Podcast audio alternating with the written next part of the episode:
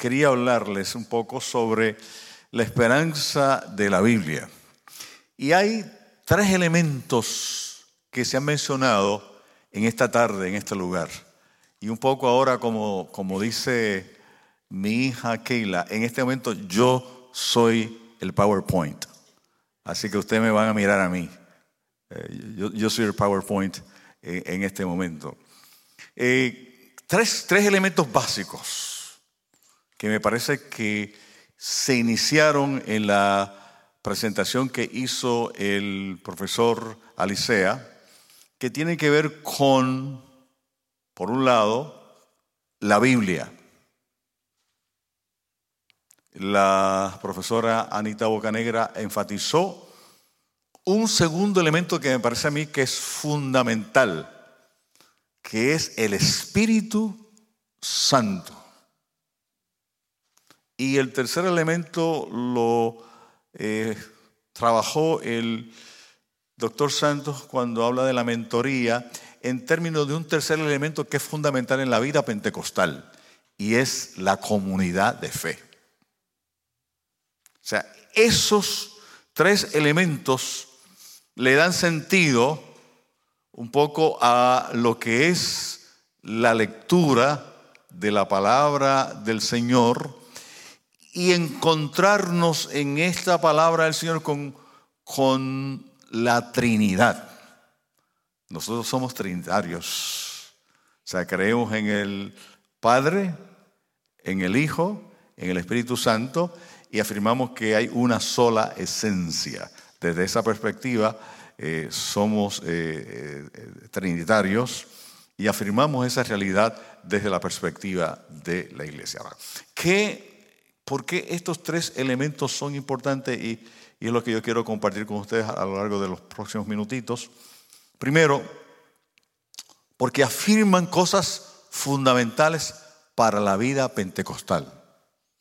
Nosotros los pentecostales leemos la Biblia diferente, yo le decía anoche a los que estaban aquí, a como lee la gente regular la palabra del Señor. Si yo fuera a, darle un micrófono a alguno de ustedes y, preguntarle, ¿cómo usted lee la Biblia? Sería interesante oírles a ustedes afirmar lo que dirían sobre la palabra de Dios, la Biblia. Y cuando yo hablo de la Biblia, hablo de este contenido, hablo de la palabra de Dios. No estoy hablando meramente del del libro, de las páginas, de la tinta o de la huella digital eh, que hay recientemente, o de lo que fue el papiro. Cuando yo hablo de la Biblia, yo hablo de la revelación de Dios. Yo hablo de un mensaje de salvación, de una historia de la salvación. O sea, cuando, cuando hablo de la palabra de Dios, estoy afirmando que en esta historia de la salvación, el Señor se nos revela de una manera muy particular. Cuando nosotros leemos la Biblia, leemos la Biblia, nosotros los pentecostales, para encontrarnos con Dios. O sea, nosotros no leemos la Biblia para mirar una historia fría, vacía, puramente un relato puramente histórico del pasado, cuando usted y yo leemos la Biblia, estamos hablando de leer la Biblia y cuando usted, por ejemplo, lee el texto de aquella mujer que estaba enferma, que había gastado todo su dinero, que había visitado muchísimos médicos y que había hecho tantas cosas en su experiencia de vida y seguía enferma, un día oyó, un día oyó que por allí caminaba Jesús. Y no solamente caminaba Jesús, sino que le dijeron que ese Jesús hacía milagros. Y ella se hizo un cuadro en su mente y salió a encontrarse con Jesús. Pero al salir a encontrarse con Jesús, se enfrentó a una serie de problemas. Y posiblemente usted va a encontrar que al igual que ella, nosotros salimos en busca de Jesús y en el camino nos encontramos con una serie de problemas. Pero seguimos la historia y leemos la historia y encontramos en la lectura de esa historia que finalmente ella, a pesar de las dificultades que hubo, se encontró con Jesús. No solamente se encontró con Jesús, sino que hizo lo que ella pensó. Si tan solo yo tocare el borde de su vestido, yo seré sana. Y lo ejecutó. Hay veces que nosotros pensamos, pero no ejecutamos lo que pensamos. Así que ella ejecutó su pensamiento y fue y tocó a Jesús.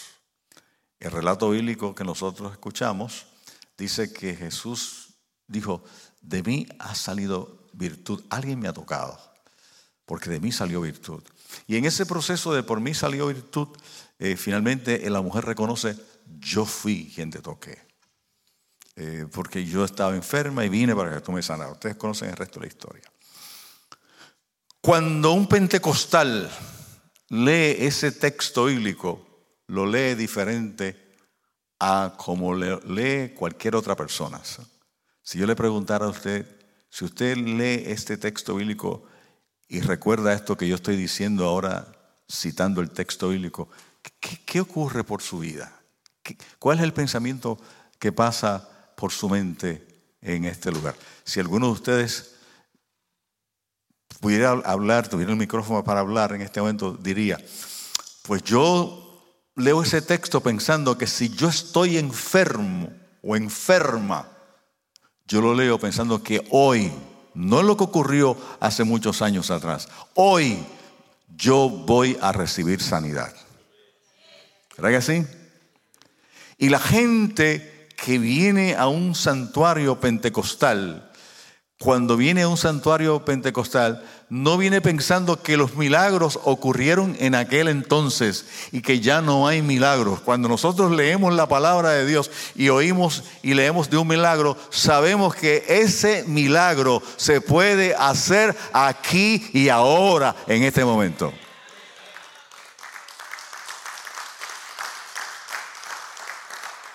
Es un milagro presente. No, nosotros no leemos la Biblia como una historia del pasado. Nosotros los pentecostales leemos la Biblia como una historia del momento. En este momento en el que yo estoy leyendo la palabra de Dios, lo que ocurre en esta palabra, yo me voy a encontrar con Dios. Yo me voy a encontrar con Jesucristo yo me voy a encontrar con el Espíritu Santo. El Espíritu Santo me ilumina. Y a veces, a veces no sé qué decir y a veces no sé cómo reaccionar. Y entonces de repente siento que el Espíritu Santo me toma y comienzo a hablar en otras lenguas. Cuando el Espíritu está compungido y no sé cómo orar y no sé qué decir y no sé cómo hacerlo, el Espíritu viene y me enseña a orar y me da las palabras que yo necesito. Eso es una manera diferente de leer la Biblia. Y es una manera que nosotros los pentecostales tenemos que recuperar. Recuperar la lectura de la Biblia, no leer como el que lee algo que ocurrió hace mil años o dos mil años atrás, leer la realidad como hoy aquí en esta ciudad, en esta iglesia, en este lugar, yo leo la palabra de Dios y hoy lo que esa palabra de Dios dice, yo lo vivo en este instante. Ese es el encuentro del pentecostalismo con la palabra de Dios.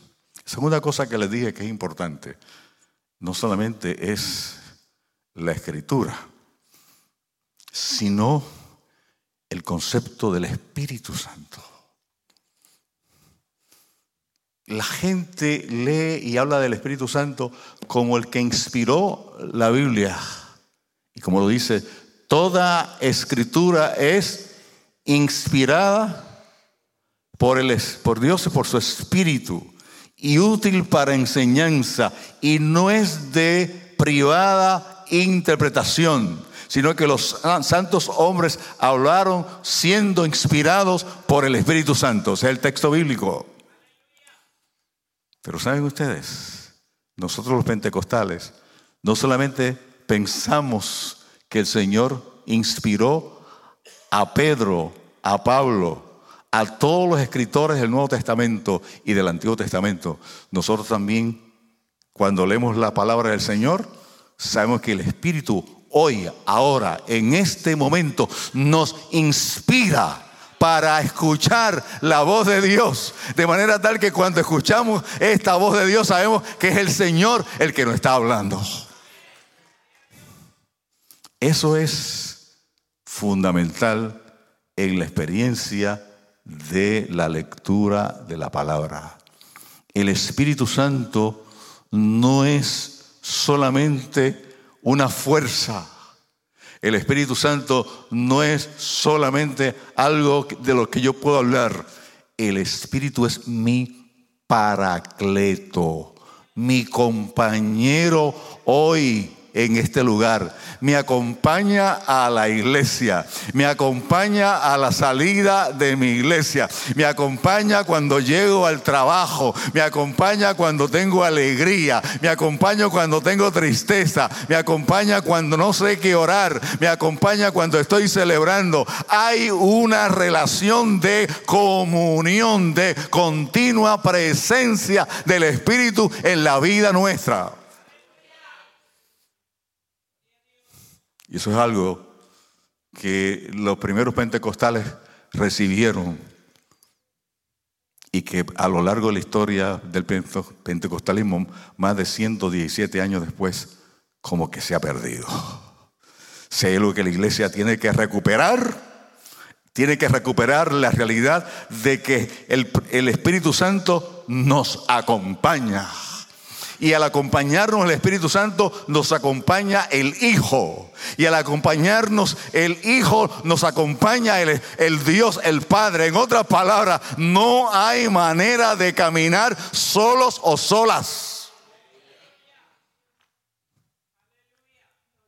Y ese es el tercer elemento que se ha planteado en esta tarde aquí. La comunidad. Uh, y el doctor Santos hablaba sobre el pase de batón. Y yo recuerdo en este país un famoso corredor de pista y campo en el 1936, Jesse Owens, se ganó cuatro medallas de oro para el equipo de los Estados Unidos.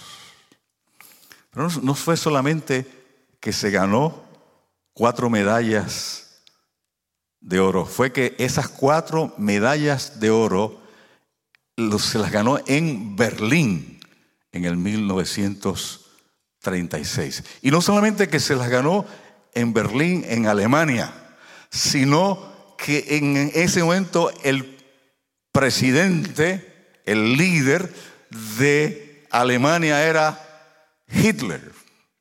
Y no solamente que se gana cuatro medallas, no solamente que fue en Alemania en el 1936, no solamente que el presidente allá era Hitler, sino que Jesse Owens era negro, era de este color.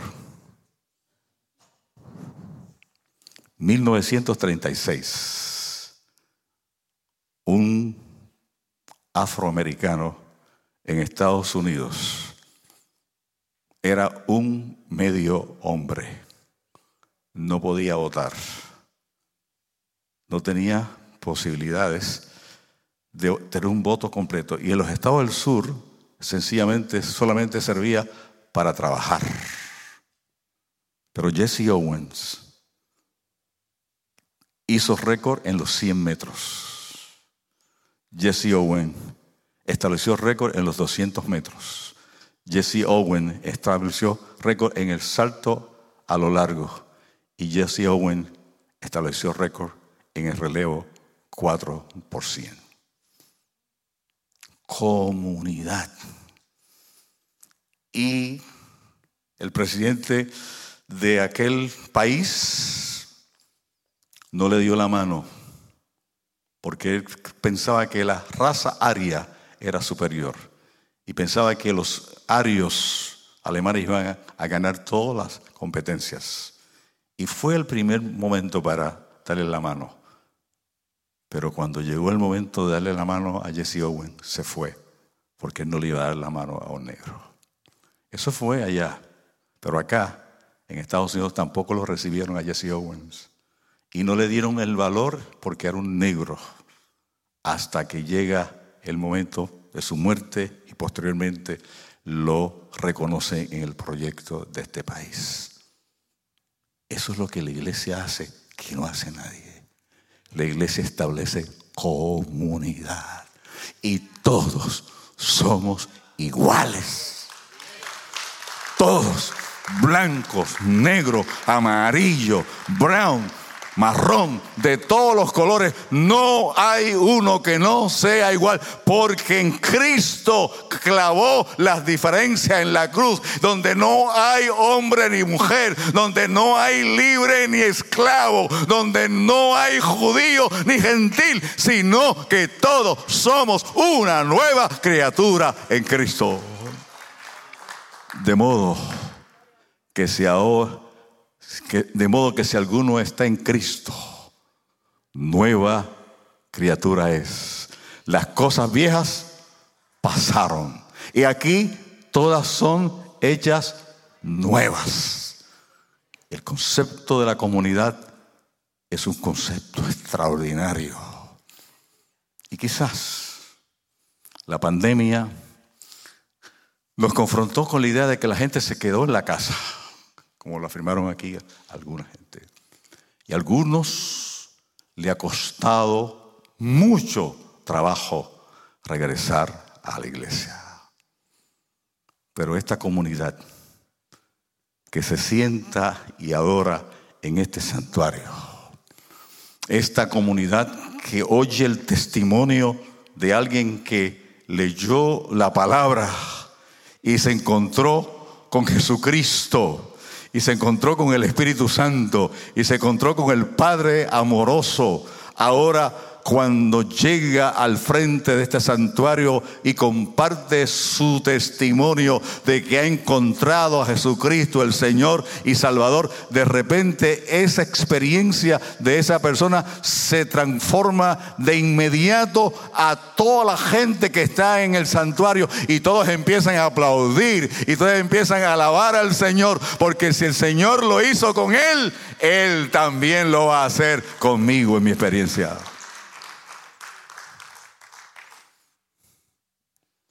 ¿Qué es lo que estoy diciendo que somos nosotros los pentecostales? Estoy diciendo que tenemos una, la palabra de Dios. Tenemos el Espíritu de Dios. No es que otros no lo tengan. O sea, no es mi punto. Es que afirmamos la realidad de que el Espíritu camina con nosotros. ¿Por qué? Porque le creímos al Señor que dijo, yo me voy, yo me voy, yo he estado con ustedes, pero yo me voy, pero yo no los voy a dejar solos. El proyecto de Dios nunca es dejarnos solos. El proyecto de Dios siempre es acompañarnos. En el Antiguo Testamento hay una experiencia continua de que el Señor acompaña a su pueblo. Y para Moisés era tan radical la realidad de la presencia de Dios que le dijo en un momento a Dios, tú me, tú me estás enviando a que yo saque este pueblo y me lo lleve y que lo lleve a una tierra que fluye leche y miel, la tierra prometida. Pero si tú no vas conmigo, yo no voy. Esa, esa sensación de ese Dios personal queremos verte, queremos sentirte, queremos que tú estés en medio nuestro. Y, la realidad es que las teofanías, las manifestaciones visibles, de Dios a su pueblo demostraban que Dios tenía memoria de ellos, que Dios se acordaba de ellos, que Dios quería vivir entre ellos y el tabernáculo lo hizo en medio de ellos. Y las doce tribus cuando acampaban, acampaban alrededor del santuario en una señal de que el Dios de la gloria estaba en medio del pueblo. Y Juan lo dice de una manera extraordinaria para afirmar la realidad de la poderosa presencia del Señor. Y dijo, y aquel verbo vino y habitó en medio nuestro. Y nosotros vimos su gloria, gloria como la del unigénito del Padre, lleno de gracia y de verdad. Y de esta gracia y de esta verdad todos nosotros hemos tomado. Y gloria a Dios por la realidad de que leyendo esta palabra Dios encontramos encontramos al Padre, encontramos al Hijo, encontramos el Espíritu Santo. Y hacemos esta comunidad, esta comunidad extraordinaria, esta comunidad maravillosa. Acompáñenme en pie. Tenemos que terminar ya. Este ha sido un tiempo de reflexión, un tiempo de mirar ¿Por qué nosotros, la universidad de, liderazgo y ministerio Unilimi, esta universidad de liderazgo y ministerio, ¿por qué estamos hoy aquí? ¿Por qué hemos decidido estar en muchísimos países en América Latina? Esta es una visión de un hombre sencillo y una mujer sencilla como ustedes y como yo. Sí emigrantes, emigrantes latinos, que llegaron a Estados Unidos, que llegaron a la ciudad de New York, y en la ciudad de New York, en un boro que se llama Queens, el Señor les permitió establecer un proyecto extraordinario, una iglesia creciente. el pastor y yo hemos hablado de esto, es un fenómeno de esas cosas que uno no puede explicar a menos que piense en la poderosa gracia del Señor. Y ese hombre y esa mujer que ustedes van a escuchar, a él sobre todo este próximo domingo en esta iglesia, el pastor Víctor Tiburcio, llega como un inmigrante a este país, pero llega con la gracia de Dios. Y esa es la diferencia. Eso es lo que hace la diferencia cuando, cuando un hombre sencillo y humilde llega con la gracia de Dios. Porque Dios escoge lo sencillo, lo humilde, lo que la gente piensa que no tiene valor y lo llena de dones por este espíritu del cual nosotros hemos estado hablando y lo capacita para hacer cosas extraordinarias. Y además de establecer una iglesia extraordinaria que tiene una función extraordinaria en New York y que tiene una función en muchos países en Latinoamérica, le permitió el privilegio de establecer un canal de televisión que se ve a lo largo de todo Estados Unidos, que se ve en América Latina, que se ve en Europa, y además de eso le permitió establecer esta universidad, Universidad de Liderazgo y Ministerio. Cuando usted mira todo este proyecto, no hay manera que tiene que pensar que la gracia de Dios la que hace posible que todo esto se desarrolle. Y nosotros, eh, el pastor Tiburcio me, invitó a mí a que me uniera a su ministerio para dirigir este proyecto educativo. Y nosotros con este equipo de trabajo que está aquí, no están todos, con este equipo de trabajo hemos decidido que este es un proyecto serio de educación teológica y ministerial conectado con la iglesia local. porque nosotros pensamos que nada ocurre en la viña del Señor si no ocurre en la iglesia local, en la comunidad de fe, en esta gente que se reúne semana tras semana para ver lo milagroso de Dios en la vida de la iglesia.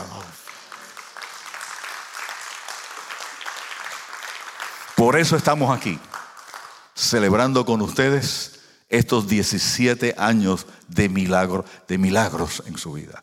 Por eso estamos aquí para reconocer el trabajo académico que están haciendo y decirles, juntemos lo que ustedes hacen con lo que nosotros hacemos en esta universidad y preparemos gente que salga en esperanza a proclamar la palabra del Señor. Yo estoy seguro que lo que el Señor le ha dado al pastor Resino y a la hermana Linda en este lugar y lo que el Señor le ha dado al pastor Tiburcio y hermana Hattie, su esposa, en New York. Cuando lo vamos, cuando lo juntemos, esto va a explotar. Hermanos y hermanas, esto va a explotar para ganar gente para el evangelio maravilloso de Jesucristo. Es en este sentido de, unción y de humildad que nosotros hemos llegado aquí. Es en este sentido que le agradecemos al pastor Recino que nos haya entregado este tiempo de su celebración de 17 años para con nosotros hacerlo. Y ciertamente estamos esperando, pastor, cosas extraordinarias. Son las 6 y 28, yo voy a tener una palabra de oración y le voy a pasar el micrófono al pastor para que nos dé instrucciones. Señor, Qué extraordinario tú eres. Qué poderoso tú eres. No hay nada que nosotros podamos hacer si no es por tu gracia y por tu poder. Hemos compartido estas dos horas y media con este equipo de gente buena, gente que siente la carga por entregar este Evangelio. Ayúdanos a continuar cerca de ellos y danos una palabra esta noche de sabiduría en este culto, en el nombre de Cristo Jesús.